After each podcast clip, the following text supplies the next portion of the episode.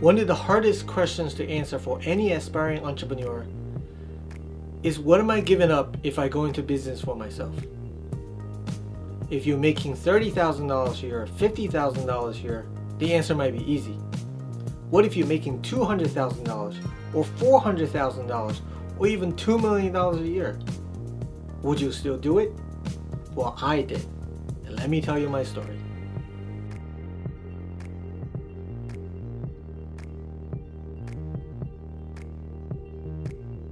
Hi, I'm Defon, the Professor Z. I'm here to tell you why I love entrepreneurship and why I became an entrepreneur. There are two parts to my answer. First, I became an entrepreneur out of necessity.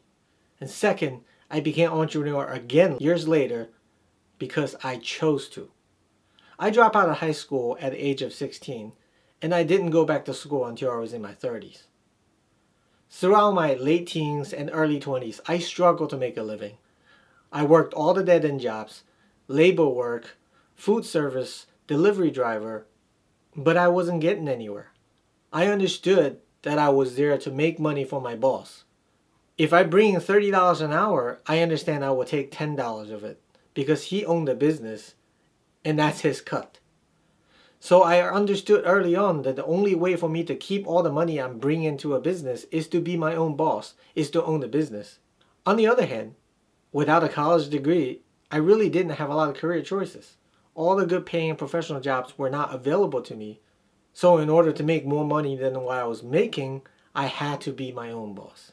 So I became an entrepreneur out of necessity. However, there are risks to being your own boss. For example, during the financial crisis of 2007 and 2008, I lost almost all of my customers. I closed my business, left my building, and went back to square one trying to figure out what I was doing, going to do next. I decided to go to school because I figured if I can gain other skill set that I didn't have, at least I will be insulated for a bit from the changes in the economic conditions. So I went back to school to get a law degree. I became a lawyer. And fittingly, I became a business lawyer. After graduating from law school, most of my classmates, including me, started working for large law firms. This is how a career in a large law firm works.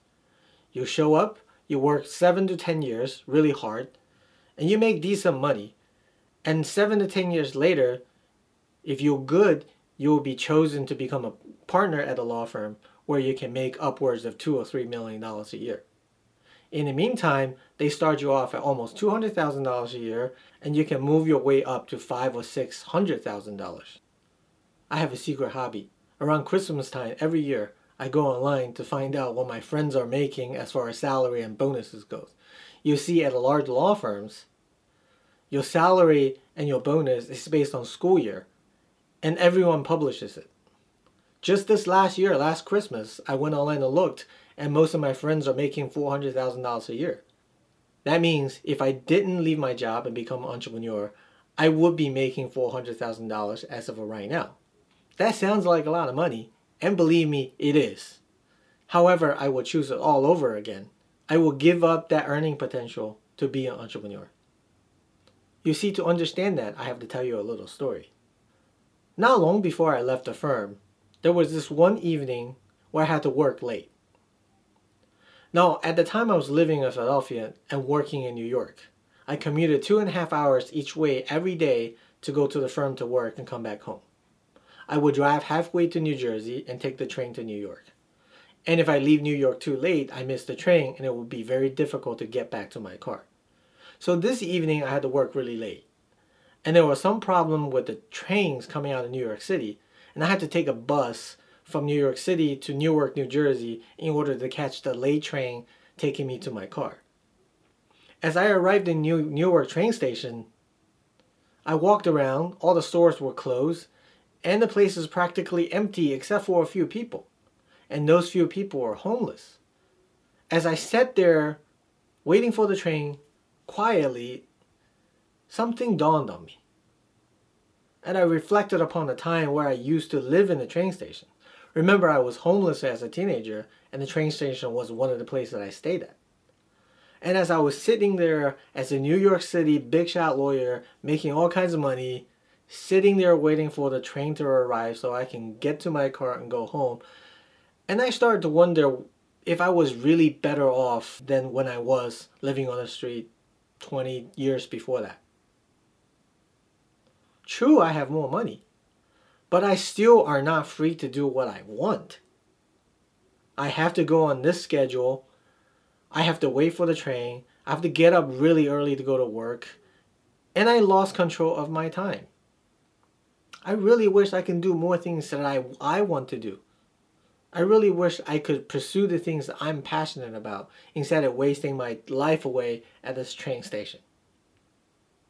Now I admit it was really late, so I was feeling pretty exhausted. But still, the days after that, I keep reflecting on the same thing. Was I really better than when I was 20 years ago? 20 years before that, I made a vow to myself I am going to work really hard I'm going to do everything I need to do, everything I can do to better myself, to elevate myself, to create a better life for myself. But somehow that night sitting in the train station, I was feeling worse than, than I did. Part of it is because, yes, there is this career track that you can stay for a long time and work really hard and get somewhere. There's no guarantee that you get there. And in the meantime, you give up all these things. You give up family time, you give up personal time, you give up other things that you can pursue, all with the focus of getting somewhere. And what if you don't? What are the odds that you actually make it to the top? So at that moment, $200,000, $300,000, $400,000 was not as appealing as being able to do what I'm really passionate about. So I decided then that I will consider taking a dive into entrepreneurship and give up my income so I can feel alive again, so I can feel like I can achieve whatever I want to achieve. Just like how I felt years ago living in the train station as a homeless teenager. I didn't come all this way and did all this work just to be stuck in a position and feeling helpless again. Not long after that, I resigned from my job and started my own firm and then started several other businesses too. Going back into being a serial entrepreneur has been the best thing that's happened to me, other than my family.